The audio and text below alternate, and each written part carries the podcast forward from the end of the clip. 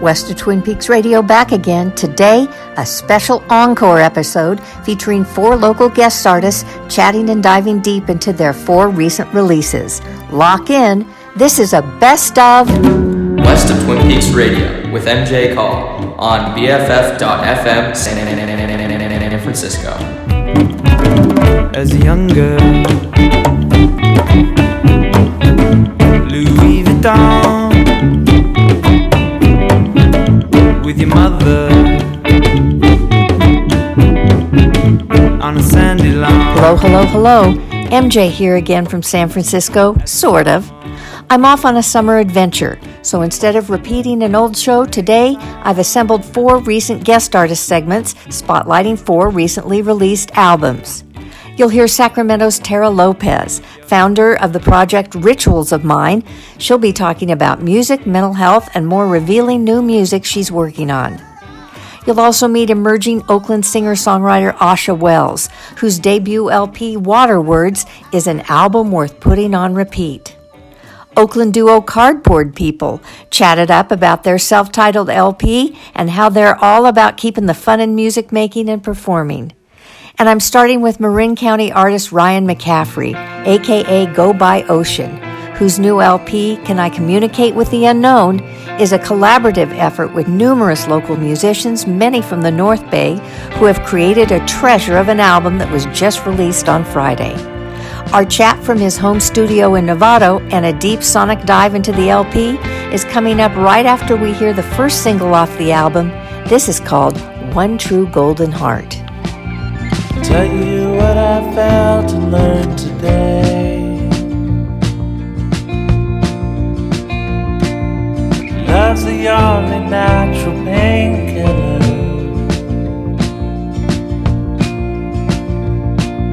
Beneath the oldest world, road.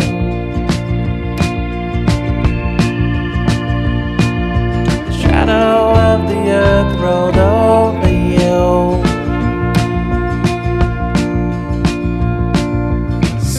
With the wind of vertigo. Standing in the way akimbo.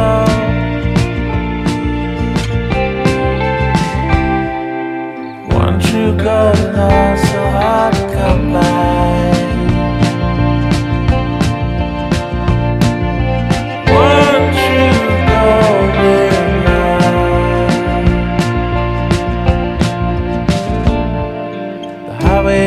Highway you know, is over now.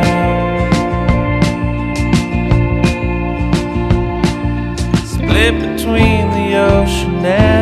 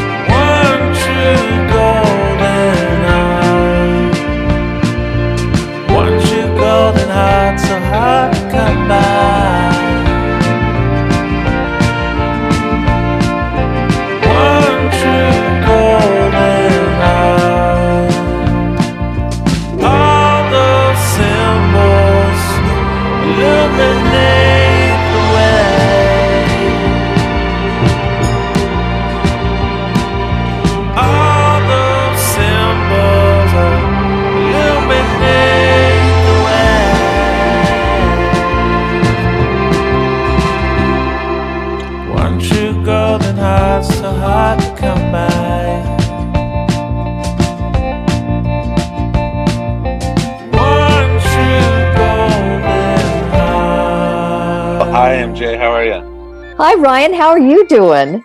I'm good. I'm good. What's happening? It looks gorgeous there. what is it about music that's made in in in north of the Golden Gate Bridge that gives it such a, a different vibe than music made right in the bay? Oh man. I don't know. I think that this particular record for me um was was kind of a reaction to the last couple records I've made. This record has a little bit more of like a mellow sound to me, uh, at least uh, compared to the last couple records that I made.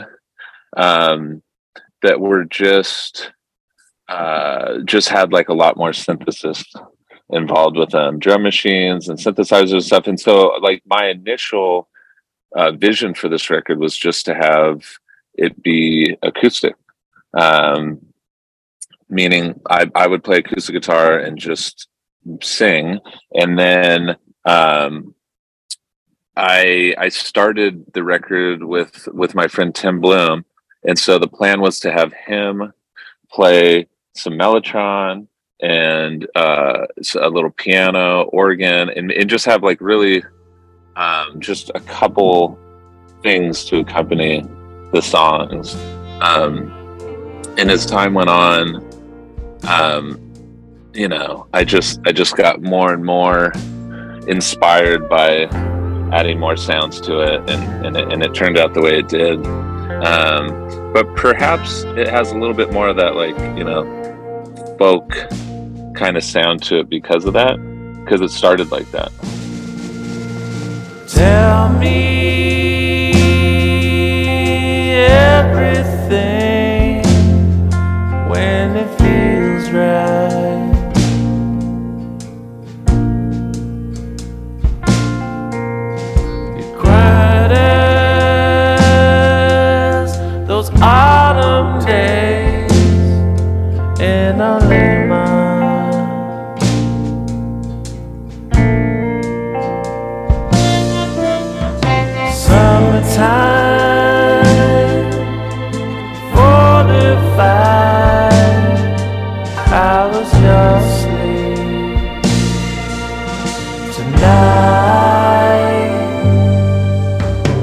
Yeah, we we had a really good time making this record. It was a lot of fun. We started right before uh, the whole lockdown, and it you know I, I I took the better part of I guess a year, maybe a year and a half to track everything. So do you think, you know, as you said, as you went through, you added added more sounds and elements and obviously more people to your project. Do you think that was due in part to not only the sonics you were going after, but also the fact that people were around to do it? Yeah, I mean, this record, as much as it was, you know, we kind of did it part by part. Um, it was such a fun collaboration, and um, I think people were available to do it, but it was, um, yeah, just as time went on. And as the songs were developing, I'd think, "Oh, th- this would be great to have bass," and then um, you know, I'm I'm lucky enough to have a few guys that play in the band. Um, Reed Mathis played bass on the record, and so did Steve Adams, and, their you know th- their contributions were great, and everyone that played on the record really shaped the sound of it. You know, um, so I feel like this is definitely like the, the whole sound of the record is is definitely a big collaboration. It's great.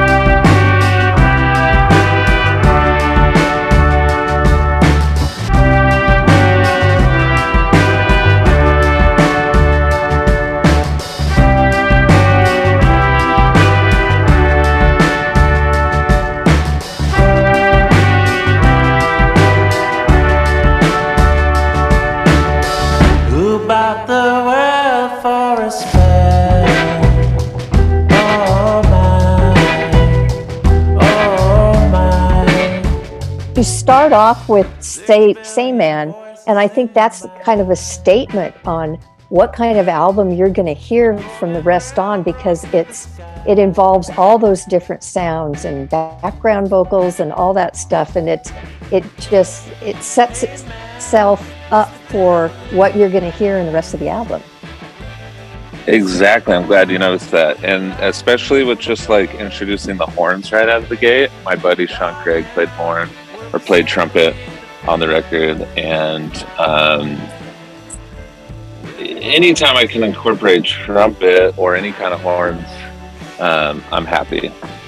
Um, like a big a big component of my listening is you know the music of Charlie Parker and John Coltrane and kind of all the usual suspects, Miles Davis. Um, so I love to add you know horns when I can, but um, yeah, it seems like that song, all the ingredients are there that kind of you know set the tone of the record.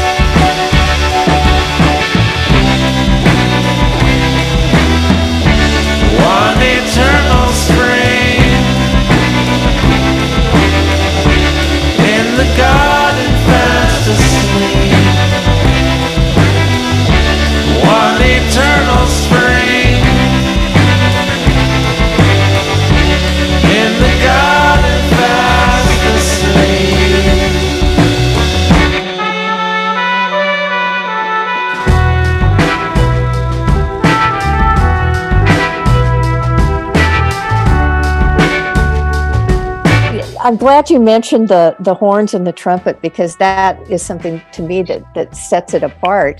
And it's such an interesting instrument in that in one song it can it can just add a melancholy to it that that you don't end that that that it just is wonderful.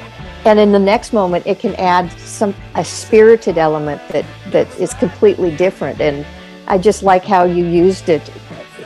And you didn't use it in every song.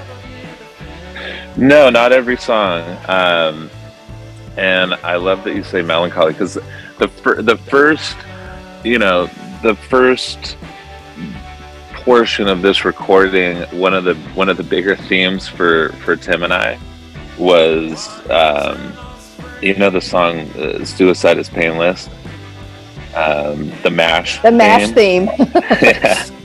So we kept on we kept on, you know, going back to that, the feeling of that song, you know, when we were utilizing the the mellotron and and queuing up different sounds from that instrument, and we're just like, man, this this feels like like mash, you know. So we kept on going for that, but but there's there's, I mean, I just kind of love um, a touch of sadness in songs, you know.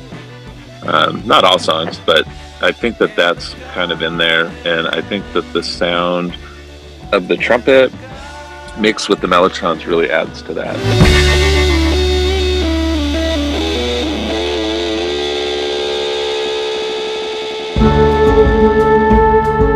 One of the other songs that, that featured the trumpet and orchestrations is what I'd call it is Ascending Ghost, and it struck me as very new term Bacharachian very Burt Bacharachian. Uh, oh, cool. The with the orchestrations and the mood created, and it just kind of and the sound of the 60s 70s in there um, right and yeah, that, that's cool that's one that, of my that, favorite songs on the album oh thank you yeah that that tune i think that tune might i mean at least currently might be my favorite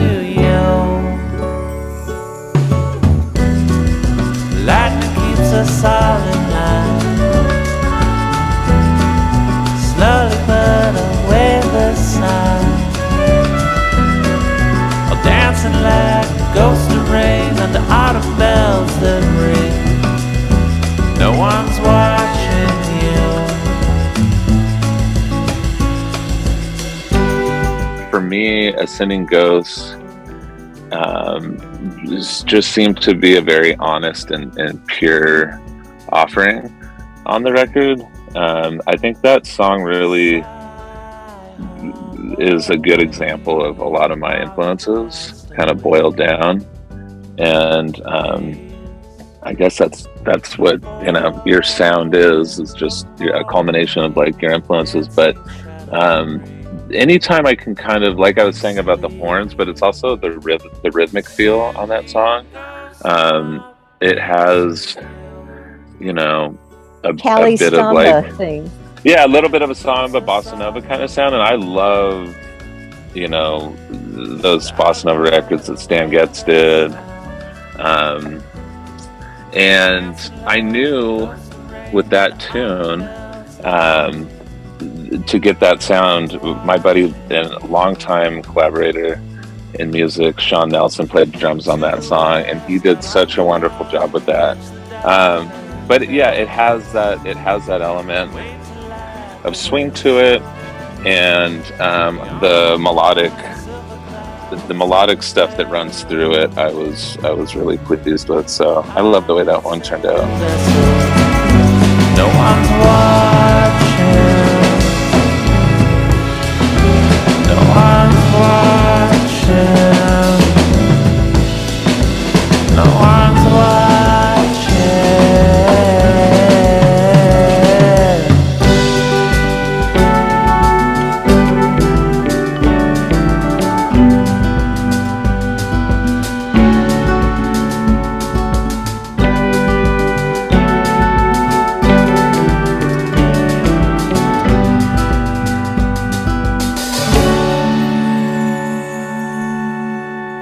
There a thematic through line at all lyrically to this album? You know, that's something that um, David uh, Glazebrook from from the label he noticed that it wasn't anything that was intentional for me um, necessarily. Um, I th- I had written most of these songs in 2019, and I think a couple of them had been, uh, you know, I've been kicking around for even longer than that, maybe 2018. Um, so generally lyrically um at the risk of like sounding trite i've i've like i'm always just kind of processing my life through lyrics you know and um it's it's helpful for me to do that and so i and, and so i think a lot of times there's these like reoccurring themes that come up for me um, like sorting through addiction and um, and, and and love and and a lot of stuff that I think people write about. Um, but I'll continue to write about that kind of stuff and then just try to figure out different metaphors um, so that you know the song isn't so absolutely direct although there's a couple songs on this record that are pretty that spell it out pretty pretty clearly It's an overreaction, no pain with the pills. Outdated eyesight, a love with no frills. Gave me a reason to hide in the sail. A ramshackle treason, hell.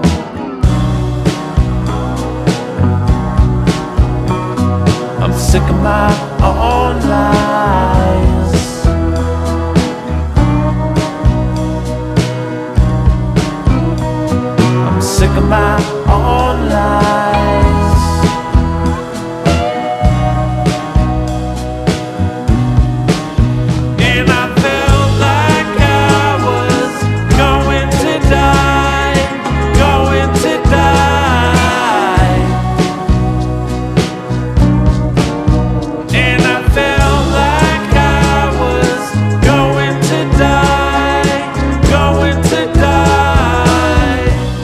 The songs, even though they it may be like, wow, this person's gone through a struggle, I'll write a pretty, you know, heavy song um, just as a reminder. You know what I mean? Because I've been relatively, you know, I cleaned up my act about ten years ago.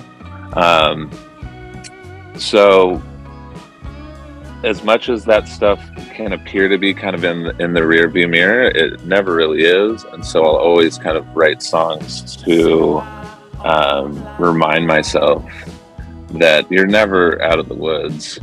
Um, and you know, and that's why for me, like a song like "Going to Die," that's pretty direct. Um, that's a reminder of like where you wind up. You know what I mean? If when you're in like late stage addiction, that's um, that's that's what happens.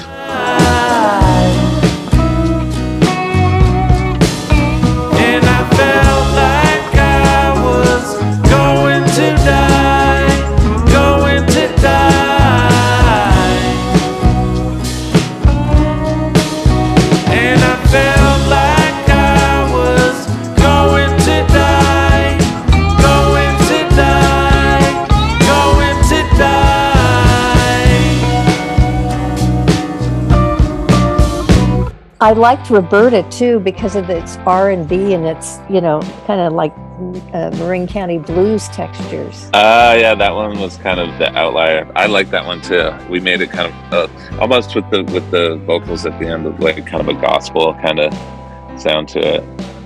Um, but yeah, that one I like the way that one turned out too. Who did your background vocals? Um, Adam Bowers, who played steel guitar in the band, did a lot of the background vocals. David uh, Glazebrook sang a lot of the background vocals. He also played just a lot of instruments on the record and mixed the record, helped produce it. So he was such a huge help um, throughout, you know, the, the the second half of completing the record and kind of getting it to the finish line. Uh, but he sang a lot of background vocals. I did a little bit, um, but those were it was mainly uh, Adam and and David. Down every nowhere path you roam. Say a shield of light comes to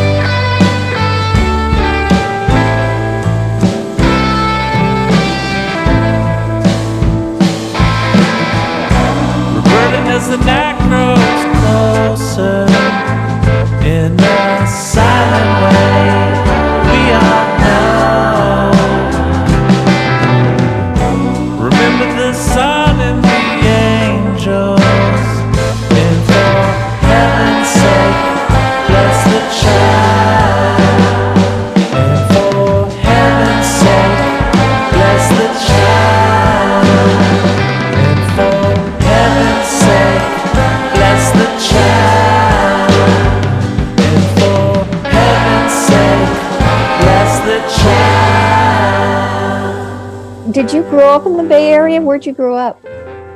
No, I grew up in uh, Southern California in Irvine, and then Newport Beach, and I moved up to San Francisco in 2000, and I went to uh, school at SF State, and then I just stayed up here.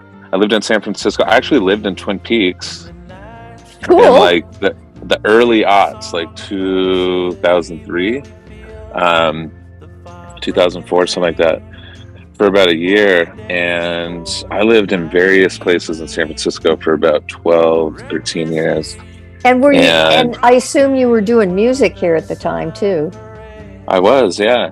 I was actually studying psychology at SF State, but I was always playing music um, since I was a kid. You know, I've always been involved in music. So, but yeah, I mean, for me, it was one of those things where as soon as I could kind of get up to the Bay Area, um, you know, this is like my thought process from when I was a kid. I remember the first time I visited San Francisco when I was like seven or eight years old and thinking it was just magic. So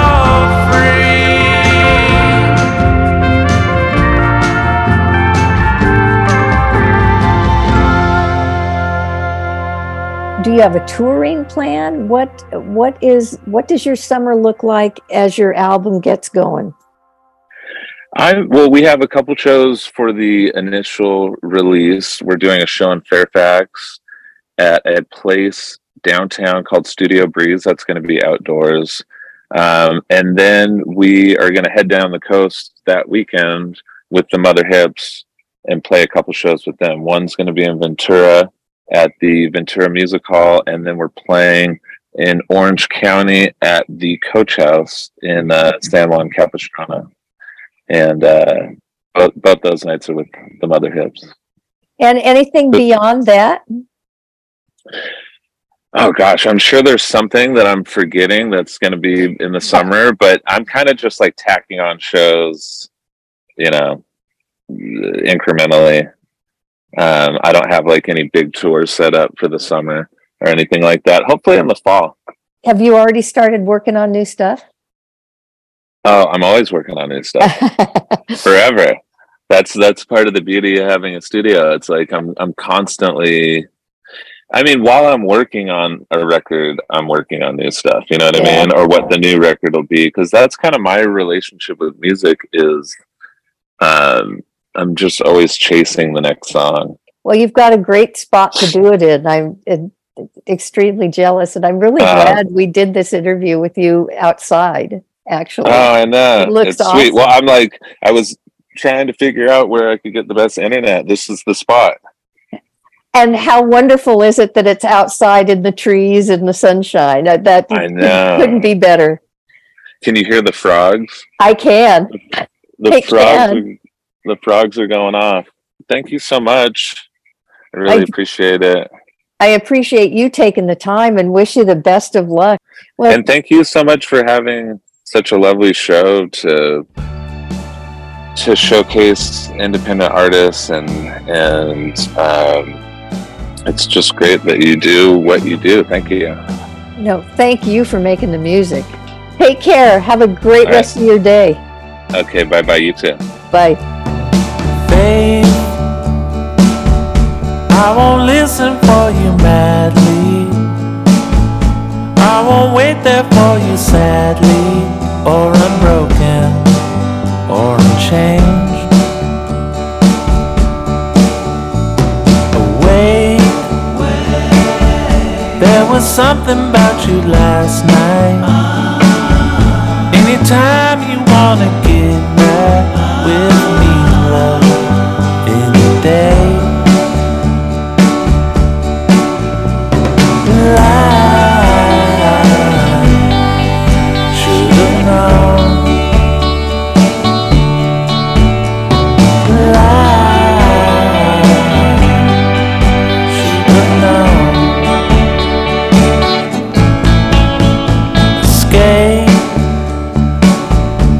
in the autumn of Sweet blood dog can go out for a century some change. Baby, in the temple past the ramparts, heard a longing in the silo, unbridled in a chain.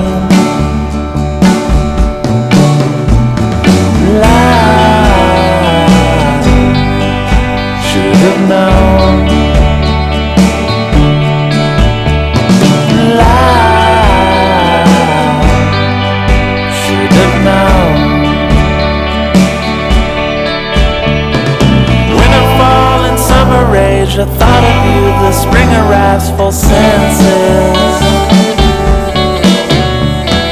In the heart of phantom flame, a braided tree, the singing season endless. I should have known you were right. I should have known.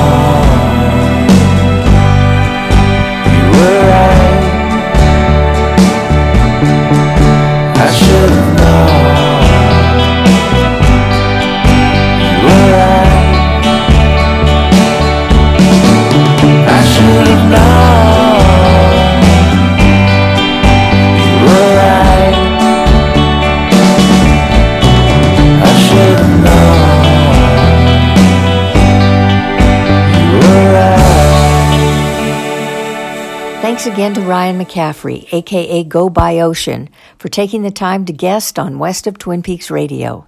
His album, Can I Communicate with the Unknown, is available now on all the usual platforms. This is MJ, and you're listening to a Best of West of Twin Peaks Radio here on BFF.FM. In late March, I had the pleasure of chatting with Cardboard People, the East Bay project of powerhouse vocalist, songwriter, musician, and activist Yunako Berry, and multi hyphenate Bay Area producer musician Jim Greer. Jim and Yunako teamed up just before the pandemic and started making some genre defined music under the moniker Cardboard People. They released their debut self titled LP on April 3rd, and coming up is our chat and deep dive into that LP. But first, let's hear a track off of it. This is called Every Little Thing. If you let it, you can open yourself.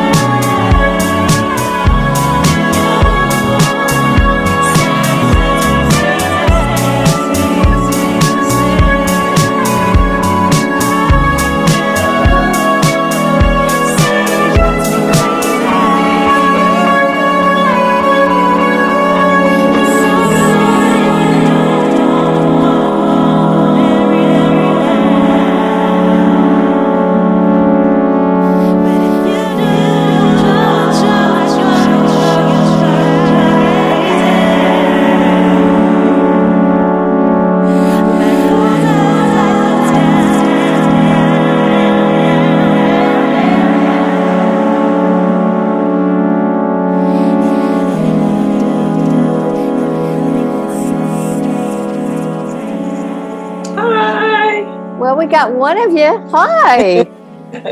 there he is. Hi. Hi. Good to see you again. Yeah, you too. Um, Awesome. Here I am. I'm I'm here. I just just had somebody walk out the door and a meeting, another produ- producer meeting with another potential artist. So I'm all I'm all coffeeed up, and I've been talking for an hour and a half. So it's good time. Deep breath. Well, as I always call you, the busiest man in Bay Area showbiz. I I don't know how you do it, and uh, I'm in awe. I'm glad. I'm, I appreciate you noticing. That means a lot to me. It really does. Well, congratulations in advance, both of you, on the upcoming, you know, release of the self-titled, shall we say, debut LP. I found it powerful, confident, socially con- conscious, yet you can dance to it, and that's what uh, makes it really sink in. Awesome. You've been Yeah. working, yeah, you've been working on this a while.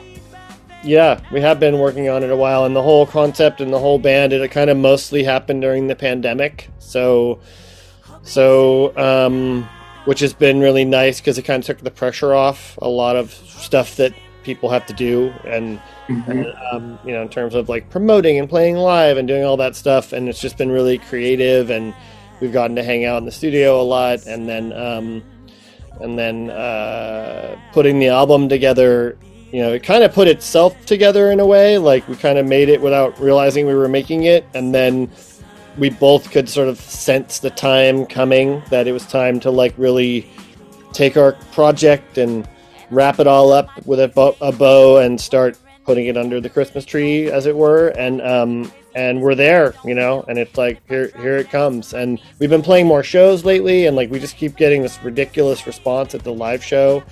I mean, you were at the one in the street fair, you know, and just people sort of start to gather, and um, that just keeps happening like every time, which is super cool and like is rare in music. You know, usually people either ignore you or sort of wander around, but not in this band. So you, Yunoka, you do all the the lyric writing of all this, and when did you start writing? I mean, you've been releasing singles for from you know that show up on this album for like almost three years now. Getting When did you? Yeah, when did you start writing some of this stuff? Pre-pandemic? Um, we wrote a couple of things pre pre uh, pandemic. Um, I, me and Jim are one and the same in that we're always making music in some fashion or form, um, constantly, all the time. It's like my brain never stops. So some of the material, um, some of the t- material is either pre-written or like I have an idea and I'll bring to Jim, or like he's given me a. When we first started um, working with each other, he gave me a folder of songs, and I would just kind of sit with them and write with them, just kind of um, pull from things that I just wanted to say or needed to say, or I'm not hearing being said in music. Um, so that's that's kind of yeah, I kind of been writing these a little bit of pre, a little bit pre-pandemic, and then a lot of it during the pandemic, um, because we just had the time. And when you were bringing these things to Jim, Jim, did you then come up with start working on the beats and the sounds to it, or did you have some beats and sounds that you put to her words, Each song was is it a combo of both? Each song is different. Like Puppet was a Yunaka demo, so she had her crazy little like GarageBand demo of the song Puppet, you know, with the music too. So it's like it was like simpler version of it. It was like dun dun dun dun dun dun dun dun, and that was about it. And and which is great for me because that means like the the hook is written, the main bit of the track, and then it was like child's play for me to just like go crazy with guitars and synthesizers and bass and add all this stuff. And and really she wrote the music for that song. Um, and I I like dressed it up a whole bunch you know in the studio. You know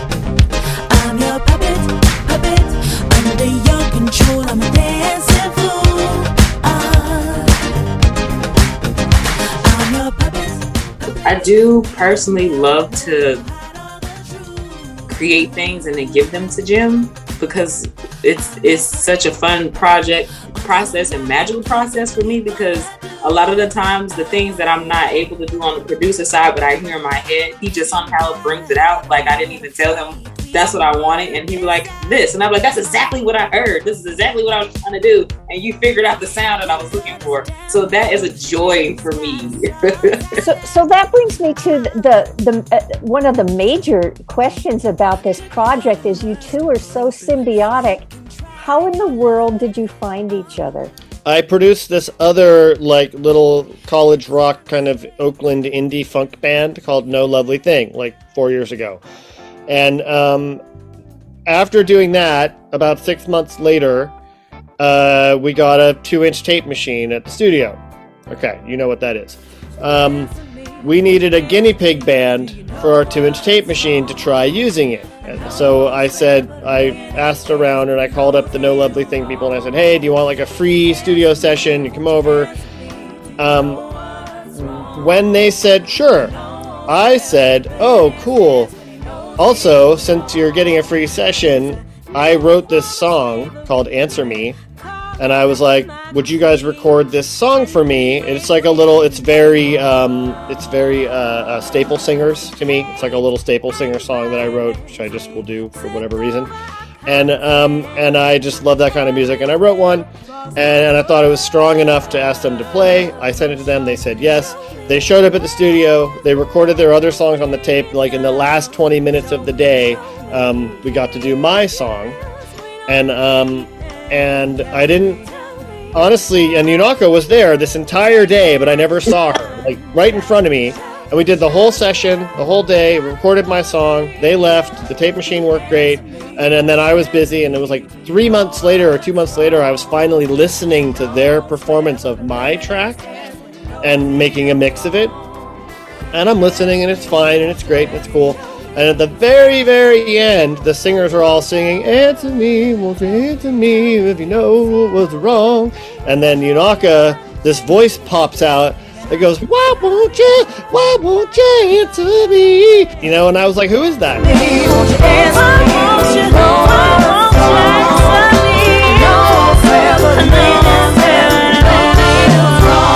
And I was like, Man, that's, and shit sounded so mournful and like perfect and beautiful and improvised. It was an improvised moment. And I was like, man, what a cool singer. I got to know who that is. So I contacted the guy in the band and I said, hey, who was at the studio that day? Because I don't recognize. And he's like, oh, that's Yunaka Berry. And I was like, Yunaka Berry? What? And then, and then at that time, I had a couple other kind of Motowny tracks that I'd written for like film and TV people that I work with. And, um, and I just wrote her on Facebook and said, "Hey, you were at my studio and I didn't even see you, but I like your voice and could you come and can I hire you basically to come and sing on some other try some other stuff?" And she was like, "Yeah." And she came over and and then um, right away I just liked her voice a lot, obviously, and also she was really cool. She's from Chicago and I'm from Ohio, so we kind of have a Midwestern thing going on. And um, and then uh, and then that went on those songs happened and then and then at that point like then i started playing her some of the original tracks that i had. And then we started collaborating on original music and and that went on for a good long while too before we were like decided to turn it into a project. In my mind like your Eurythmics kind of model you know like cool dude with beard cool hot singer whatever. Um, and um, and uh, and so then I'm like I'm like yeah we got to do that. And then we went to headline at the Great American Music Hall with the Angelo Project um, one night whenever this was. And we were sitting in the car in front and I was like strangely I was like really nervous about asking her. And I was just like we should start a band. Do you want to start a band? Like we'll start our own band. And um, she was like yes, Yes. like, yeah rad. Okay you know?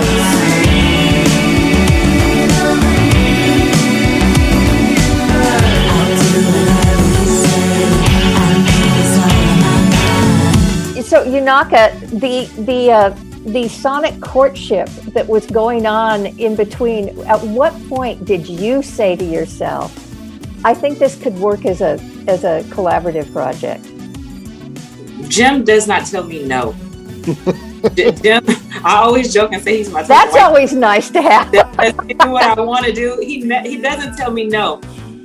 He'll if it is like he can't. If we're not sure, he like let's we'll figure it out. But he doesn't tell me no. And I feel like in a lot of projects that I've been, and there's no shade to anybody. I feel like I've always been kind of stifled create creatively. Like I haven't been able to like fully be myself or be expressive or be told that I should do a certain sound or my voice will sound great this way. And Jim will just let me explore. And even from the the, the moment of meeting him, um, because when we first started, I was doing the Motown songs, and I was like, okay, well, I'll do them. But then when he started showing me things that he like that he really enjoys, they were also sounds and things and creative ideas that I also enjoy. Um, and so the music that he played me just got me so excited because I actually, um, when I moved to California, I was quitting music. Actually, I was coming. I needed a break. I was coming to quit, and then um, you know, as a singer, as an artist, as a musician, you never stay away from music too long. So obviously, I was going out to open mics, and then I landed being in different bands. So it was cool for me. But up until that point, up until Onyx, I hadn't really thought about like really doing it again until Onyx, and then meeting Jim.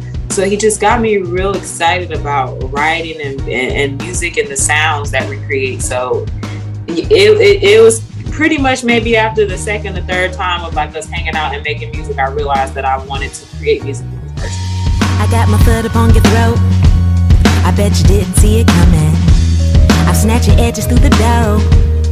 Cause some cash shit talking, and I know I'm super fly, yeah, I'm flyer than your baby mama's cousins. Done with being humble, you know that I fucking does this. I'm the best to do it. This is set up, don't get wet up, and you never win. It's alright, just keep. I'm the goat. I thought I'd let you know. Hey,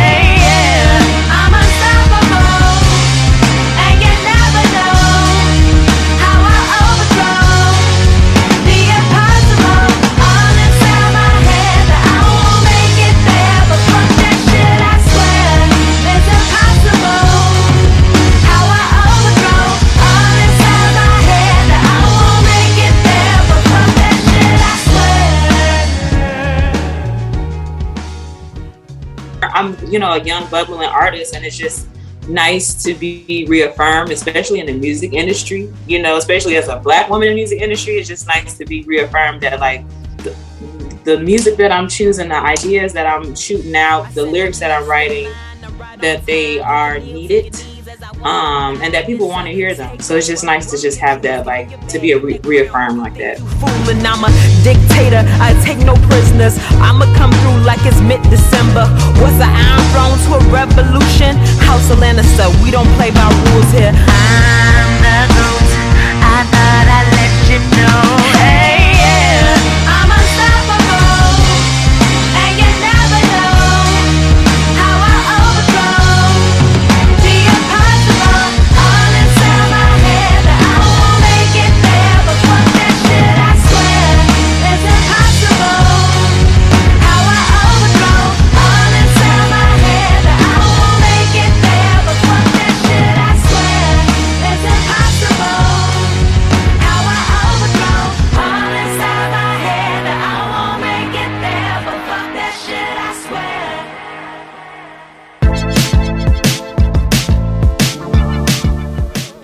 thing that kind of struck me about this whole project uh, album is that it mixes genres, or not mixes, it blends genres. It moves through them very easily from hip hop to punk to this. I'm such a genre. I don't even know that I don't do the same genre of music anymore. I've I've lost I've lost the ability to remember because I make music every single day, and I I mean I produce so many records. Yes. I'm like I'm like the only thing that your genre is you. Like to me, like this genre of all these genres is what we are, and and and and people will even like we have a publicist right now, and uh, you know you can feel the world wanting you to like be one thing a little bit and be a lane, and I just and it's like I can't name a single artist I like who, from David Bowie to Queen to Kate Bush to Kendrick Lamar to Tyler the Creator to anybody I like, you know, if you listen to any of their albums, there's like a slow song, a fast song, a pop song, a, a, a weird song, a not weird song, a mainstream hit. And I don't even like. Does it? Does it even matter? Apparently, it does. But like, I can't. But but I, I guess the question is, it's kind of a bigger question musically. But who does it matter to? Who who is it mattering to? I don't know. Is it mattering to people, executives in the in the industry who need to pigeonhole people? I- You know, I- what do you say? I, I I dealt with a lot of this in college. Um, I was always told that I needed to pick a, a lane, I needed to pick a genre, I needed to pick, and I was um, when I was in college, I wanted to do the pop and the punk rock, the rock band ensembles, and I was I always felt like I was kind of being pushed into like gospel and R and B, which I clearly have influence, grew up in, love singing, but I like my heart and I wanted to expand and do other things, and I felt like in music school, I'm told that I need to pick a lane because it's just that's just the way the industry is, and I feel like um, I also work in marketing outside of what me and Jim do. Um, it's it's just easier for labels to sell and make music. I feel like, but I feel like if you're if you're if you're here for the music, if you're a music head, it doesn't really matter. And I feel like a lot of the albums that I grew up listening to, whether the artist was an R&B artist or a pop artist, like Jim said, there's a fast song, there's a slow song, there's a kind of pop song, there's a kind of gospel song, and I just like all the great albums that I love seem genreless to me.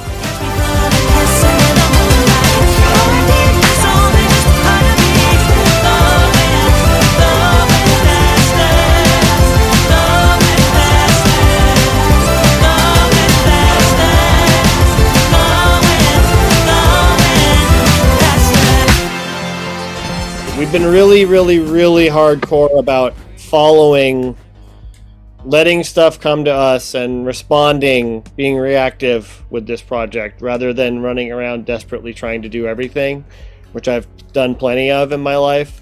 It's like if nobody's offering us some show this week, we just won't. That's fine. You know, we'll wait till something uh, something will come up, which is so much so stress, so much less stressful. You know, I, I love like like meeting like Ellie Stokes and her thing, and like she was an early fan and just gave us so much, just just just a littlest bit, and you too, just a littlest bit of liking it. You know, fuels us a lot, and that's so much more pleasing and fun to to to work off of that karma than to be like trying to do something that you know trying to play at the warfield all the time But I think also when we first started this project, me and Jim kind of agreed that like we he's been in more obviously than I have, but like we've both been in projects where you're kind of just like hustling and hustling, and we never wanted to like lose the fun from from this.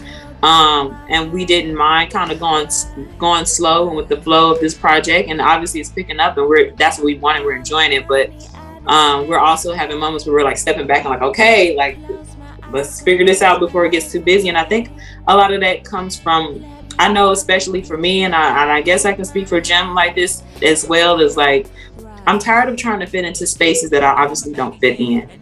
Like I'm tired of trying to fit a triangle into a square, and I want to go where um, I fit or where people are enjoying it, engaging with it, and love it. Like he said, that that makes it that reminds me of like why we're doing this and connecting with people.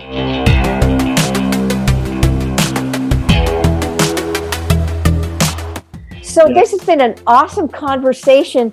What what song do you think we I ought to close our segment with today off the off the uh, LP? What song do you think would be a good peg to the our conversation today? And still I rise.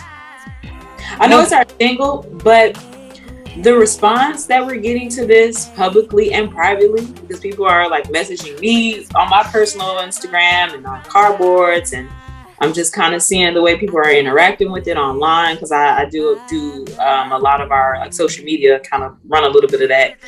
Um, the response is is is crazy for me because it's it's, it's such a personal song. Um, it's very much picked from like a part of my childhood that I chose to write about, and so many people are relating to it. Um, I think it's just the perfect time for it to be out into the world um, after everyone is kind of putting the dot on the pandemic and inflation is crazy, and people are like people can't afford to live, they can't afford to eat, they can't afford to go to work, and like we're still here, we still we're still rising. Um, we had so much death during the pandemic, and so many people are still here. Um, so I think that is just it's just such an important song right now. Well, thank you both for. I know how busy you are, obviously, for taking the time to chat with me about everything today. I so appreciate your music and sharing your story, and and it's great spending time with you. Thank you so much, MJ. You totally rule. Thanks to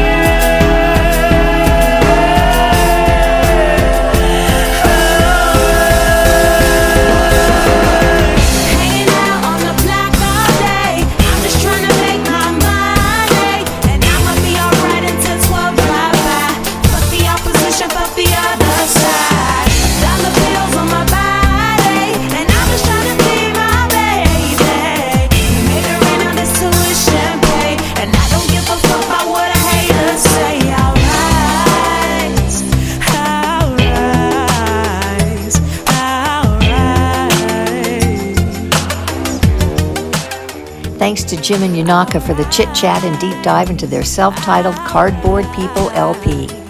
These peeps have shows happening all the time, so catch up with them by following them on Instagram at cardboardpeople underscore. This is MJ, and you're listening to a best of West of Twin Peaks radio here on BFF.FM. Oakland alt folk singer songwriter Asha Wells reached out to me over a year ago as they started releasing their first ever singles. I was immediately taken by their music and had been waiting for the release of their debut LP, which finally dropped on March 31st. The album, called Water Words, is one of those gems to absorb and sit with, a stunning debut project from a very talented artist. My guest artist segment with Asha started with the opening track off the LP. This is called At Night. Float, can't see the shore. I watch myself row, But listen to her. Awoke in the dark, falling from the boat. To a great white shark, and I look myself in the eye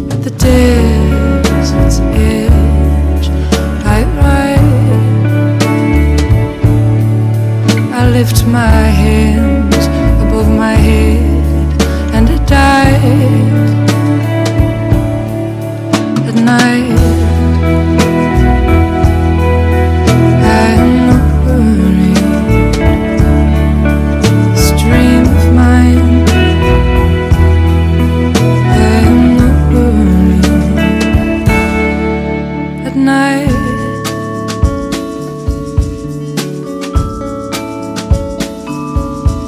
Come on, break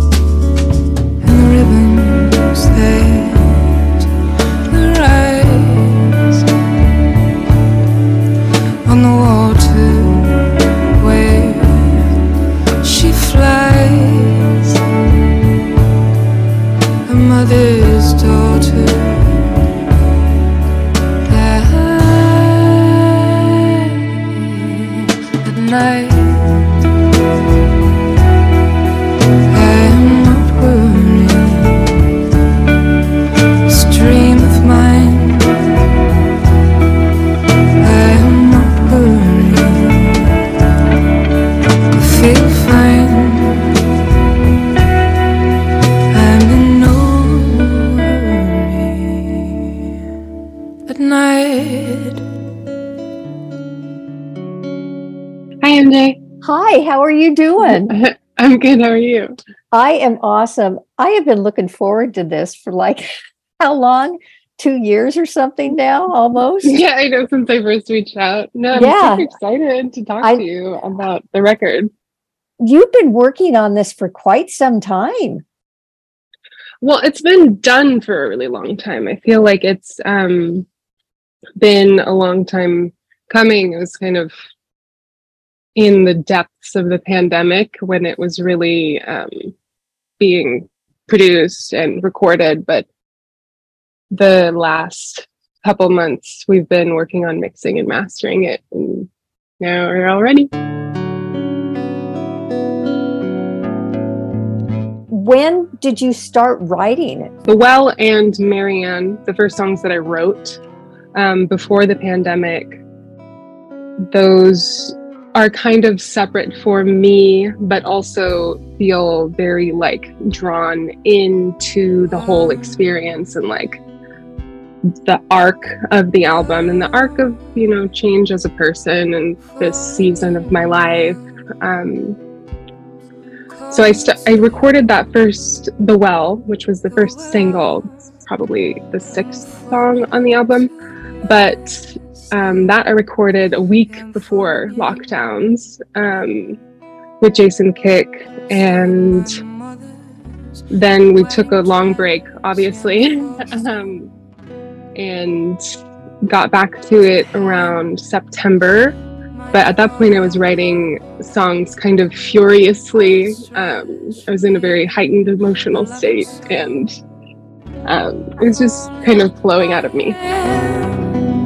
Constantly. Falling watching. No I know I know I know I know he'll catch me.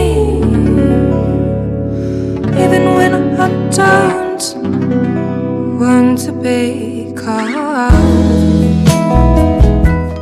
When you say the arc of the album, can you define what you see as the arc of the album? Like with the first track being at night, it it is kind of my experience in a dream and like then I go into like the start of a relationship with a new person and like really having to look at myself in a relationship and feel all of the feelings that um, are involved with that. And you know it, it was very intense. I'm a very sensitive person. And around that time I was feeling a lot of just like like true blue sadness, just like a lot of emotion. And a lot of the darker songs came from that time, but also a lot of um, like self-realization and like personal work kind of comes through when you get to songs like motorbike and the weight nearing the end of the album that kind of has like a soft landing resolution where it's like no matter what relationship you're in no matter what relationship look like to you or for you um like every relationship has its problems and it's about kind of choosing to stay with the person and seeing the good in it. And obviously, there's a lot to be said for if you're in an abusive relationship, not choosing those kinds of things. But there's always going to be strife and turmoil in a relationship. And just choosing the person that you're with every day, I think, is my outlook um, for longevity and like deeper understanding of another person.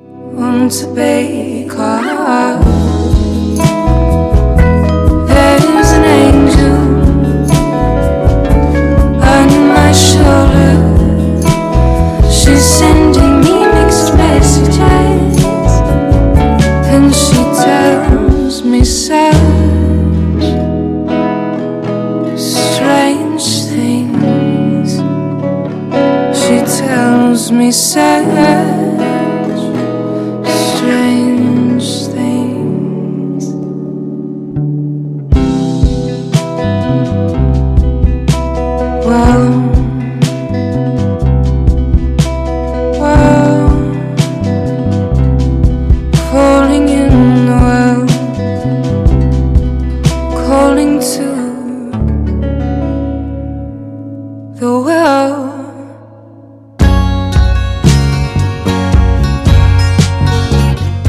drugstore perfume and Blue Angels, which is going to be the next single. And that's kind of, I feel like, where the tone shifts and those two songs run into each other.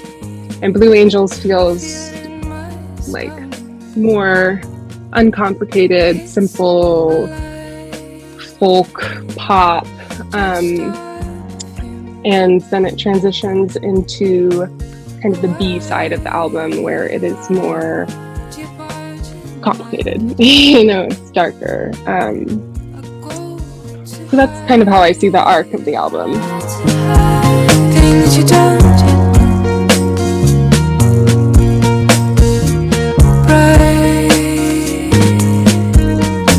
Feel it in my eyelids.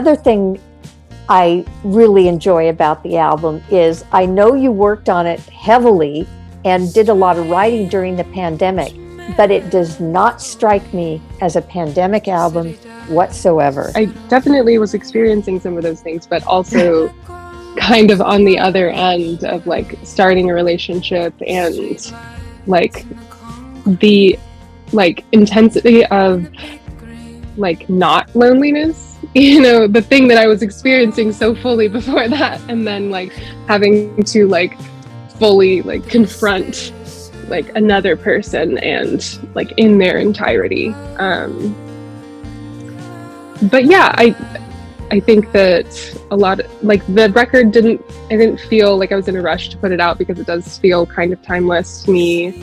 Um and it's not super topical which i my, most of my favorite music is kind of exists in any reality.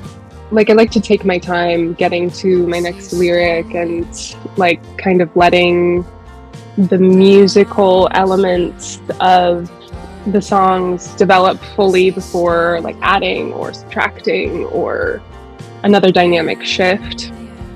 Um, kind of just letting it breathe.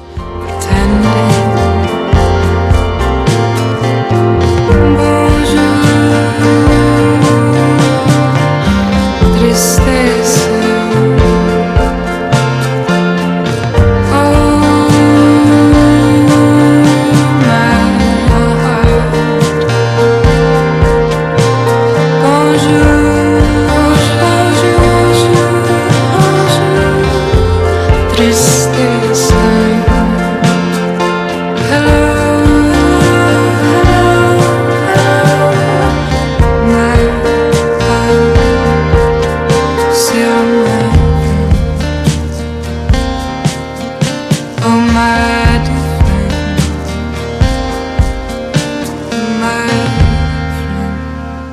Is there a song on the album that you can tell me that you wrote feeling one way and it's it's um its meaning has revealed itself to you much later? Yeah, actually, Blue Angels um, is partially written about like a fictional scenario, but it is like in reference to a kind of like my first queer experience um, when I was in high school. And like initially, when I was writing it, I was just kind of like, like I had this kind of bright, open guitar part. Um, and I was just writing lyrics. I was like, okay, I'm gonna like make up a scenario in my head, and I made up a scenario of being at a Blue Angels air show when I was in high school, and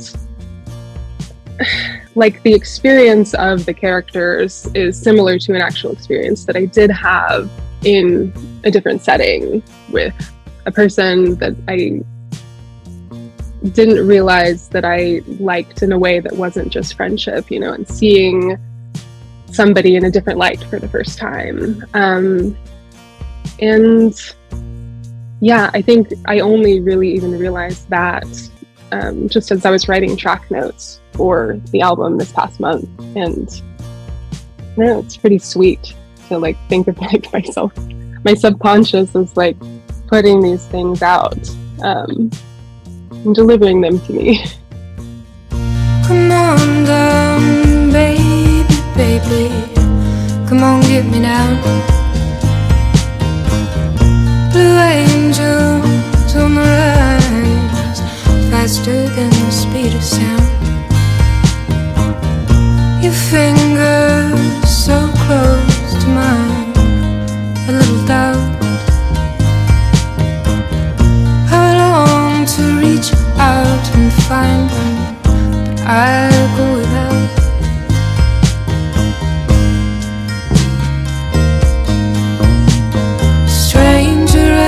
At my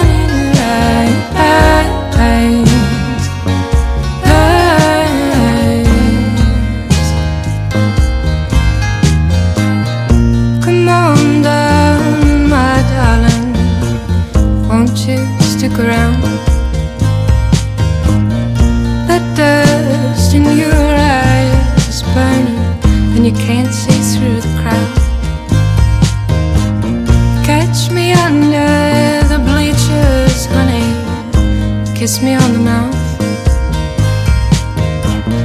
Slip on down into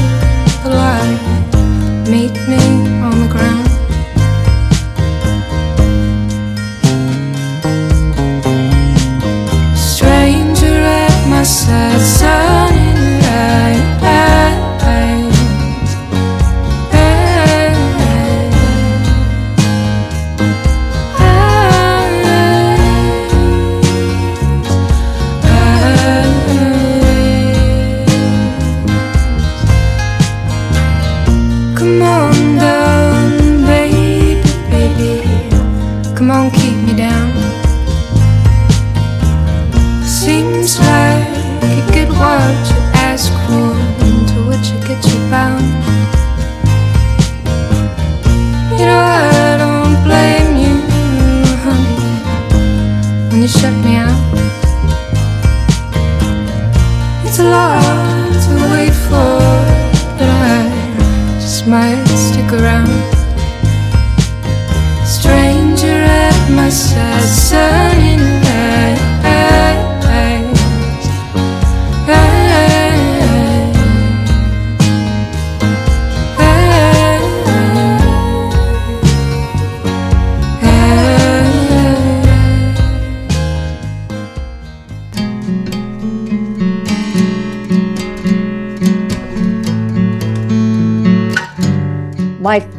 absolute favorite track on the album is Mood Indigo.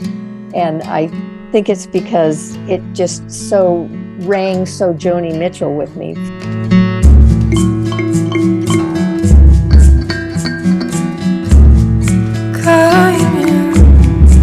the closet, and I feel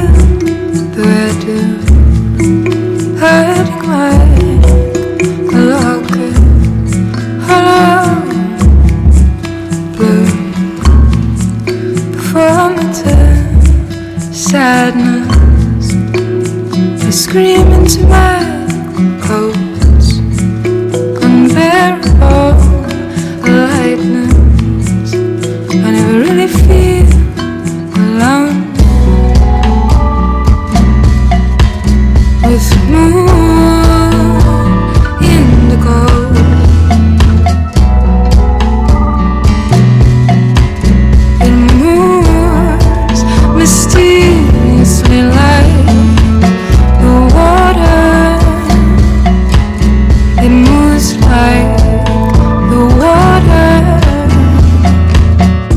Mitchell is a, a huge, huge source of inspiration for me. Um,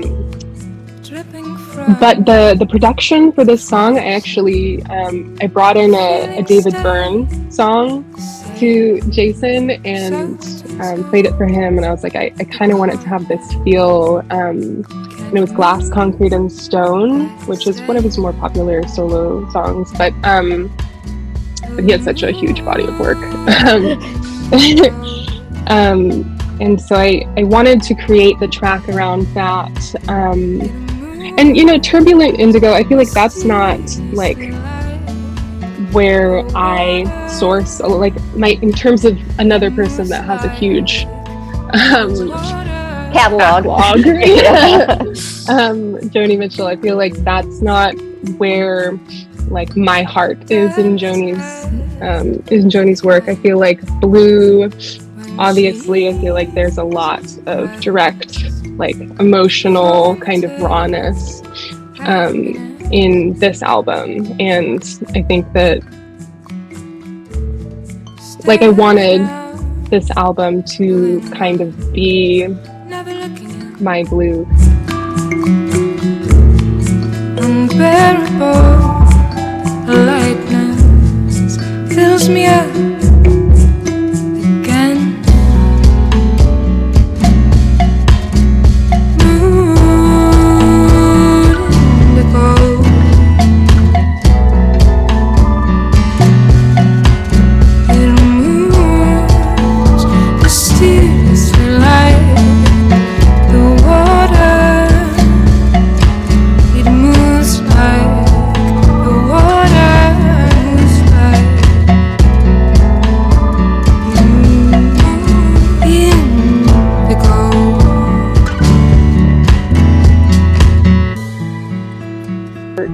Are you comfortable revealing yourself through music?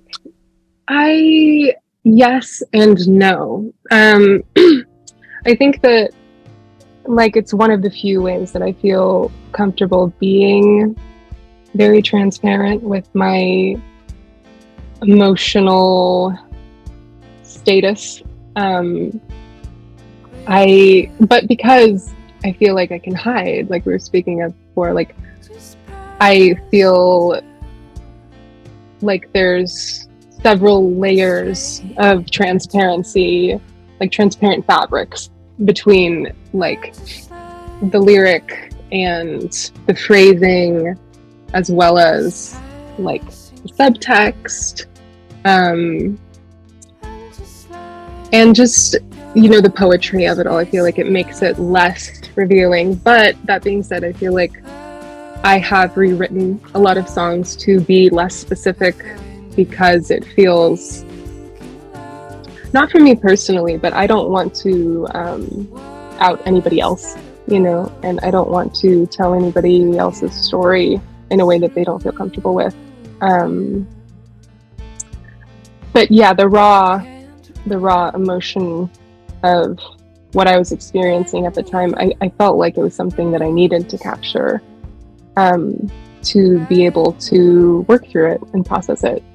Do you think that? Um, I mean, this is really getting into the weeds about songwriting, but do you, you know, do you think that, um, like you said, you didn't want to be so specific because you didn't want to out anybody, but Mhm. also it challenges you as a songwriter to be less specific and Mhm. find other either metaphorical ways to say what you mean or you know get to the point you were trying to make and Mhm. it, it's almost going that extra step as a songwriter makes you a better songwriter Yes, I, I totally agree with you. And yeah, and kind of like braiding the meaning into the lyrics without just saying it. Because sometimes I really love when somebody just says it like in passing almost, like in a song that's like very like non-specific and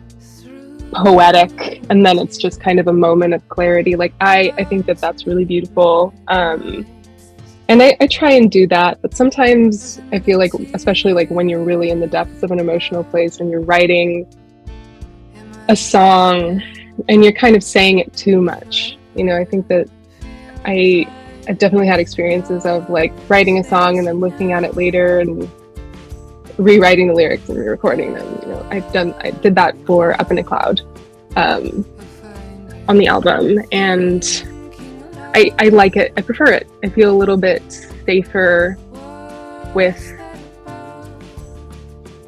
the not the illusion, but just plausible deniability. Straight.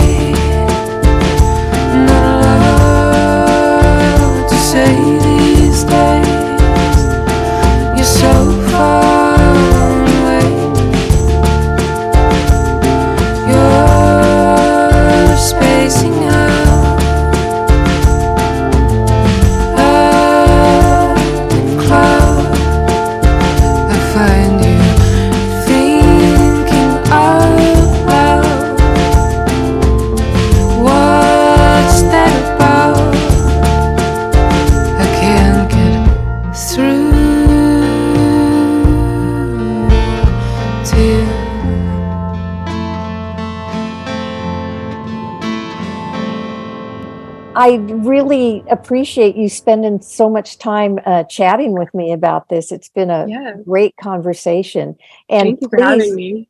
this album is definitely a favorite of mine for 2023 already so Thank you. Oh my goodness. Thank you so much for having me, MJ. I really appreciate it. I love your show.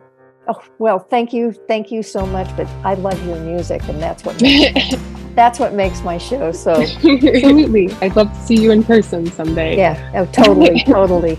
Take care. I really Thank appreciate it. you. You too. Bye, MJ.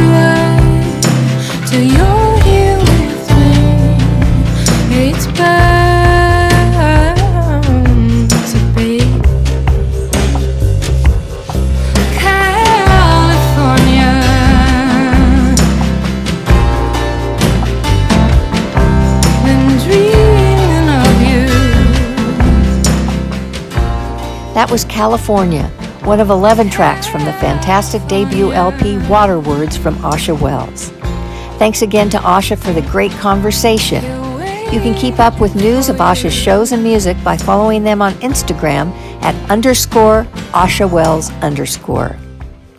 My final Best of West of guest artist segment features a longtime favorite artist and friend of the show, Terra Lopez, founder and frontwoman of the Sacramento based project Rituals of Mine.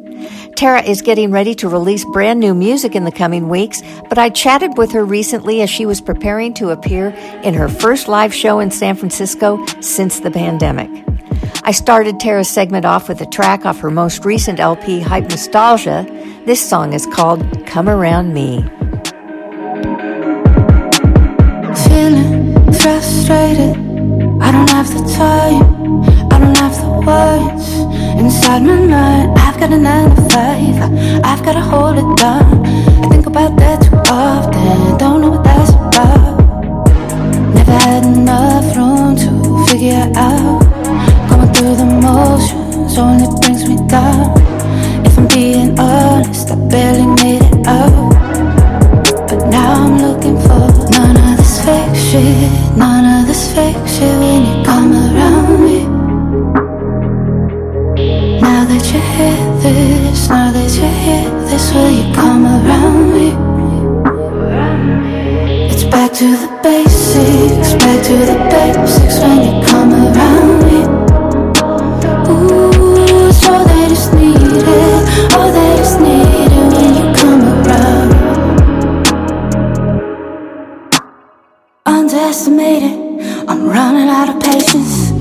All these obligations, is this why you waited for coffee conversation? You're just too late, and you know that I will take it, and you know that I won't apologize. You wanna know where do I go? How can you make things right? You wanna talk and act surprised now that I've drawn the line. If I'm being honest, I barely made it out. Shit, none of this fake shit when you come around me. Now that you hear this, now that you hear this, will you come around me? It's back to the basics, back to the basics when you come around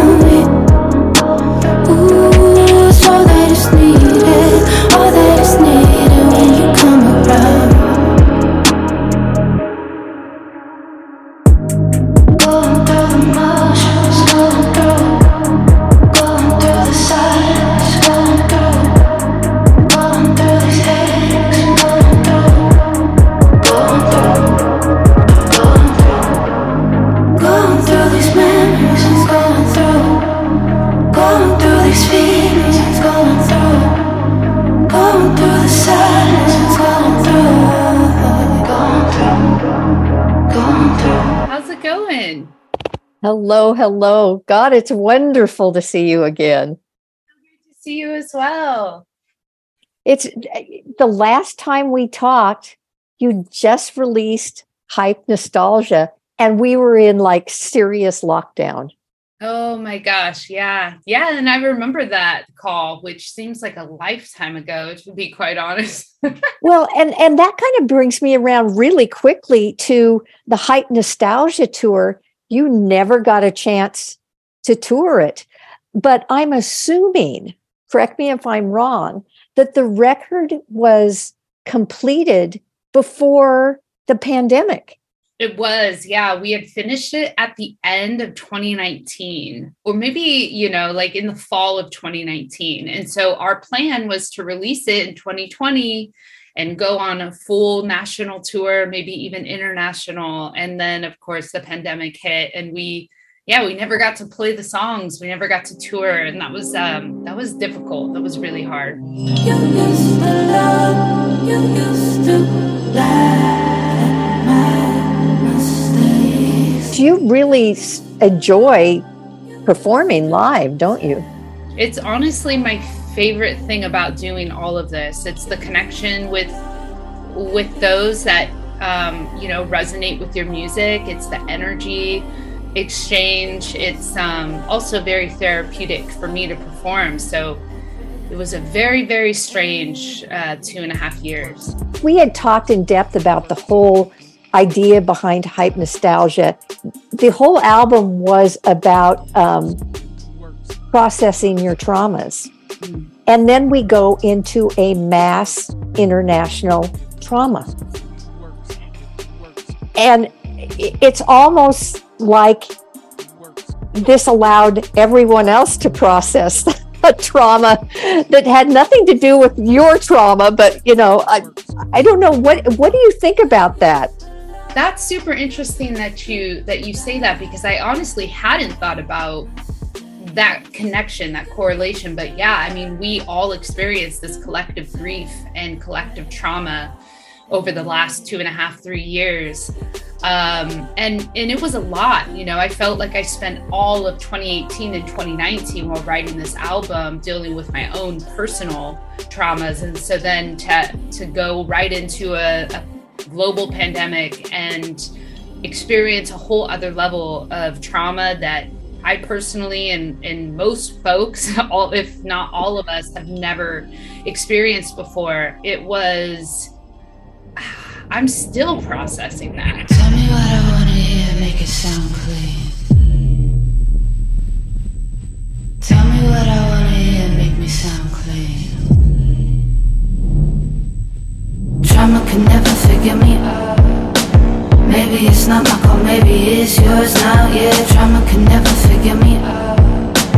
Maybe it's in my blood, maybe it's yours now. Yeah, trauma can never figure me out. Maybe it's not my call, maybe it's yours now. Yeah, trauma can never figure me out.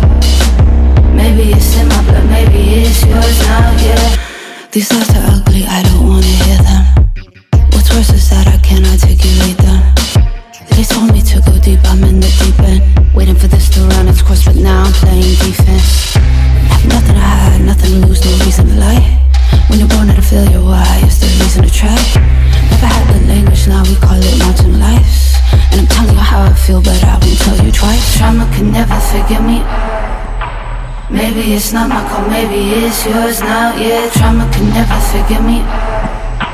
Maybe it's in my blood, maybe it's yours now. Yeah, trauma can never figure me out. Maybe it's not my call, maybe it's yours now. Yeah, trauma can never figure me out. Maybe it's in my blood, maybe it's yours now. Yeah. the processing of trauma and your experience of losing two people very close to you and then getting help for that mm-hmm.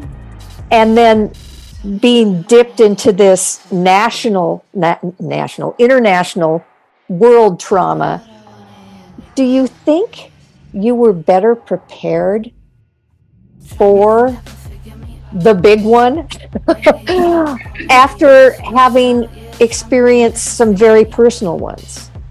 Yeah, I mean, I- I definitely think it helped and allowed me to kind of know that I'm resilient. And that's kind of what got me through that entire process and still to this day. If I'm stressed out or if I'm anxious about a situation, um, I just keep telling myself I'm resilient. I've gotten through so much. Um, and that definitely helped throughout the pandemic so many, so many times. It almost became a mantra of I'm resilient, I got this. I've been through, you know, hardships before. And so I definitely think in that way, it helped um, just remind myself that you know, it, it, I was going to be all right. No matter what, I was going to figure it out. But being at being at that level, which is awesome, and it's very it's a very healthy level to be at and to consider yourself at. But so many other people, especially artists, weren't at that level. And No. bingo, you know. and it was really hard it was still so tough um, for all artists and, and definitely myself i'm no exception we really went through this identity crisis of you know for the last 15 years i was able to tour and i toured eight nine months out of the year. And so to go from that high level of touring and traveling and having a purpose to nothing all at once and with no end in sight um, it definitely led to depression it led to anxiety it led to trying to figure out ways to reinvent um, led to a lot of having to learn new skills in order to live stream or you know how do we pivot into um, different modalities and it was exhausting. No, and it, and it was, and and it's it's not funny, but I use the term, and it's funny because people like me who don't have um, a musical outlet or whatnot, I really personally relied on music to help get me through the pandemic. Is that an extra added pressure? It absolutely, definitely is because I feel like with artists, because of that, we were still expected to create new music, um, perform. We were still expected to just continue on. And uh, there were a lot of us who just really struggled with trying to figure out how do we do that in this new normal. And um, I had a lot of friends really, really, really struggle with identity. That was a, I think, a very big issue, and I think we're only now starting to kind of get out of it. Um, but like without touring, without being able to record, without being able to do what we love to do, who are we? And that was definitely a question I asked myself many, many times. Who am I? Um, over the last three years. You're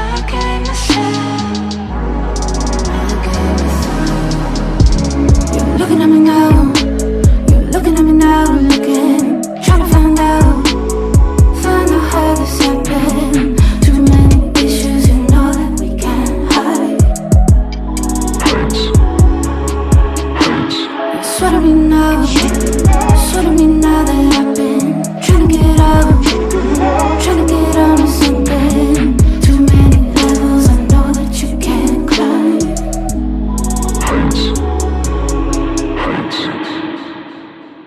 actually what kind of led me to pivot during the pandemic. I started working at an organization called Backline, where we provide mental health and wellness resources to the music industry because I saw firsthand um, how much artists and their crew and everyone in the industry were hurting. I, I actually won um, definite like situation that happened really opened up my eyes. It was losing a friend to a mental health crisis. He was an artist um, during the pandemic, and it really just showed me like there are real consequences to this, and and there are real people hurting behind the scenes. And so, I've been working there for about a year and a half, and it's been really huge and very meaningful to be able to direct folks who need the help to be able to get them that help. Blood everywhere. We lost days,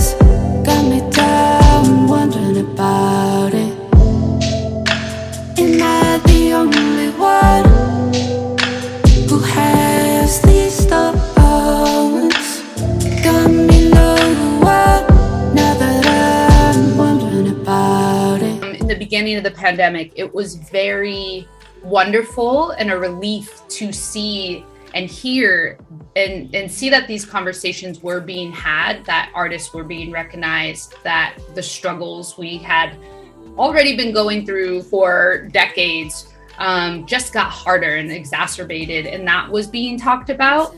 Um, but it is kind of wild now to me how things are just kind of rolling back into all right normalcy. And there's still so many artists struggling with the last three years and that gap. And um, you know the industry is kind of in a tougher position than it was even prior. But we're still yet expecting folks to go on tour and to and to just kind of go on as normal. So yeah it, it's kind of a balance. In the beginning i was very encouraged um, to see the conversations that were being had. And i just kind of wish that it was a little bit more sustained. Do you think coming as a result of all this that artists now are more willing to use their voices and speak up about how they're being how they're feeling how they're being treated by the industry the way the industry runs? Do you think there's a larger voice being heard? I am very hopeful that we're starting to see artists talking about their mental health talking about tour and the struggles of the reality of that you know how much tour is how um, even if you're touring and it's a you know you're selling out shows you're still losing out on money. And so it's encouraging to see that we're talking about it because then it allows us in the industry to know like we're not alone. We're um, we're all kind of feeling this. We're all dealing with these struggles and and that's where the real help i think um, begins is just knowing you're not alone in that.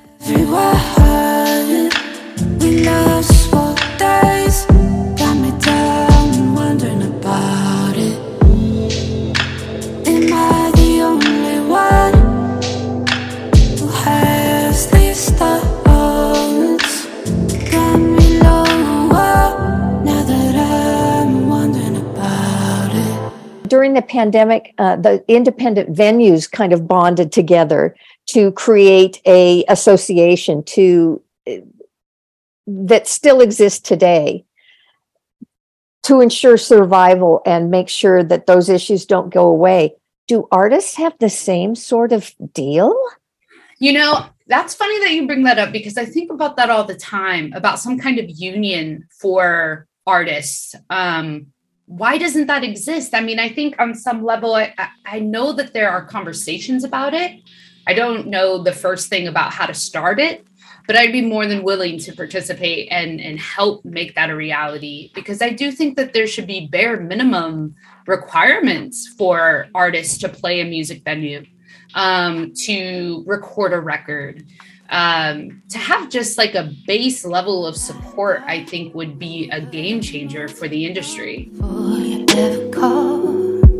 I didn't want to believe what was said. My life against the wall. Yeah, I know that there is a union um, against you know like for artists for streaming platforms you know asking spot the spotify's the amazons of the world to um, to pay artists more for uh, for streaming. But i think there should be an overall you know touring mental health healthcare kind of um, overall union for artists. Uh, it, it's you know if we we bring so much to the table and we bring so much to the economy um, you know the touring circuit alone and into cities and i think that there should be a base level of support for that. But i'm drowning trying to hold my hold my head over the water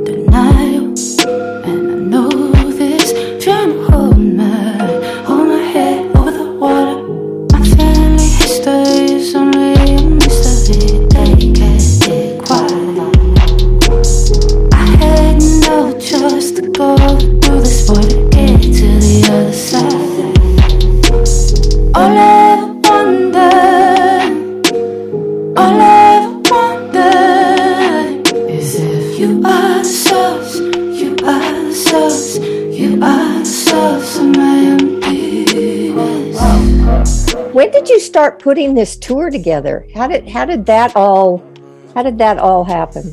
Yeah, so we knew um, that we wanted, while working on the next album, which is what we're finishing up, LP3, we knew that we wanted to tour Hype Nostalgia and have a proper um, string of shows. But it's also a very scary time um, still, even to this, you know, to this day uh, of touring. So we're doing a very small run, West Coast, Pacific Northwest, um, just to kind of feel it out. It has been three and a half years since we've been um, up north. Um, so it's definitely a little nerve wracking, but we started planning it in November of last year.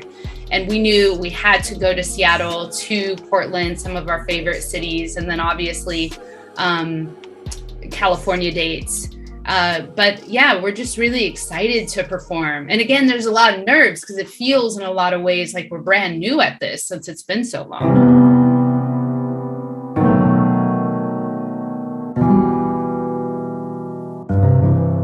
The songs on Hype Nostalgia um, are very you.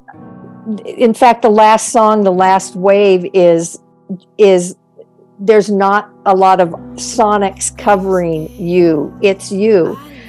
Uh, can we expect to see more you in the next album? That's really such a cool insight from you um, because I feel like with prior work, whether it was Sister Crayon or Rituals of Mine, I definitely hid myself in a lot of ways, whether that was through metaphor or reverb or instrumentation. Um, I definitely was able to kind of layer it on. And for Hype Nostalgia and for this new album, it is very raw. It's very um, upfront. There's really no metaphor. I've kind of strayed from that writing, um, and it's very um, journalistic in a way, where I'm just kind of, you know, just being very upfront with the listener and with myself with how I'm feeling about certain situations, and uh, yeah, a lot less instrumentation in that in that regard. Um, so that was really cool that you picked up on that because it, it was a very intentional evolution for songwriting and, and for us.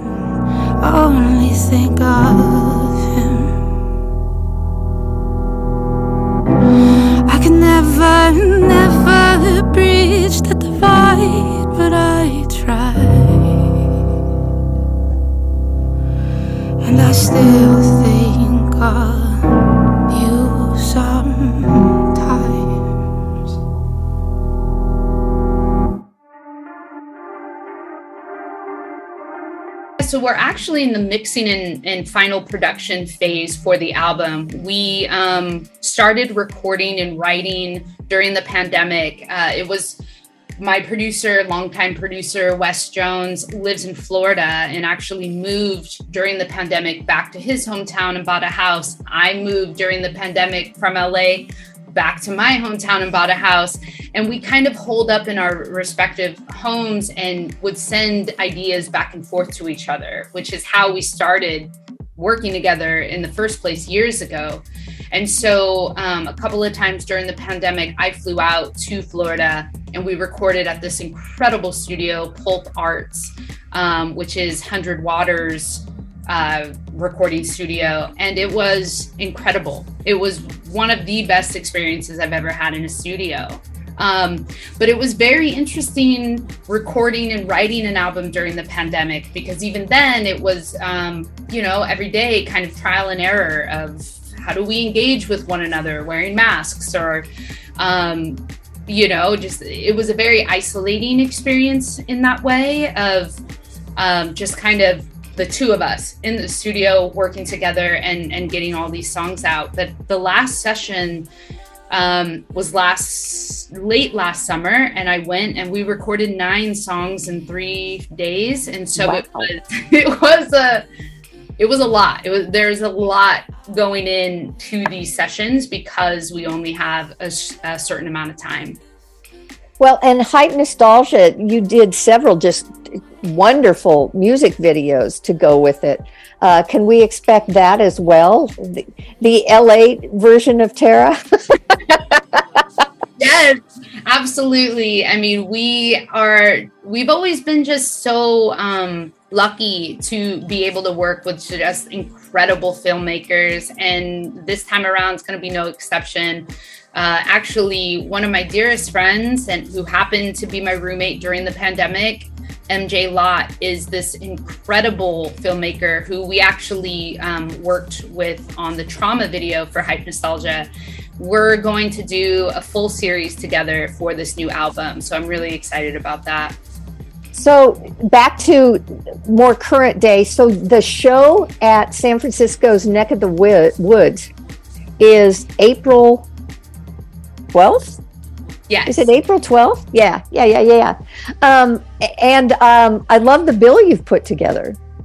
Thank you. Yeah, I'm really, really excited for all of the shows. We um, handpicked every single artist that is coming on the road with us or, or touring, or not touring, sorry, all the locals from, for each show. And Mahawam is just one of my all-time favorites. They are absolutely incredible. Um, I know that you have spoken to Mahawam yourself, and um, they're just beautiful and just just incredible live.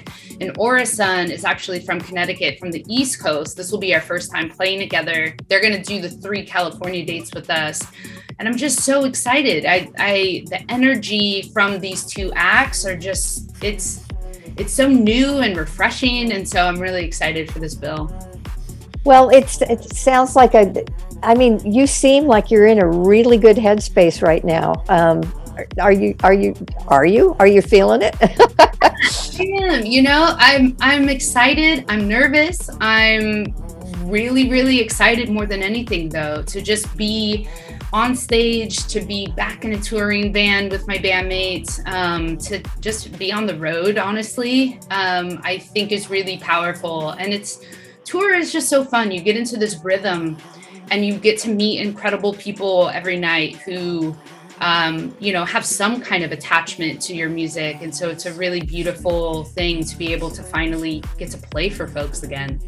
We're so honored to have people support all of these years later. And so we're really excited to to get to perform and show people the Hype Nostalgia album as it as it should have been back in 2020. So we're really excited for that. Well, and you must also be excited that the Sacramento Kings have come from out of nowhere. finally. Because actually, did you know my first job when I was 15 was I was a ball girl for the Sacramento Kings and for the Monarchs. So cool. And that was the last time I think that they were good. well, you know, you got you got Mike Brown from us, so you know, I mean, everything turned around with Mike Brown. So that's true. That's true. So um, yeah, it's an exciting time I think for Sacramento. It's it's fun. It's fun to see the excitement and the energy. Well, we'll light the beam for you and for the Kings.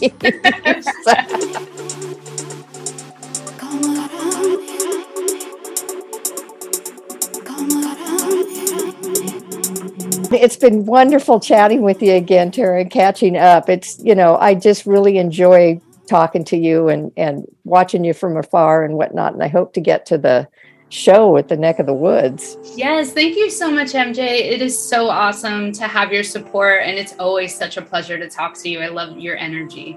Take care, be safe on the road, and hope to see you soon. Yes, thank you so much. Thank you. Love. Bye.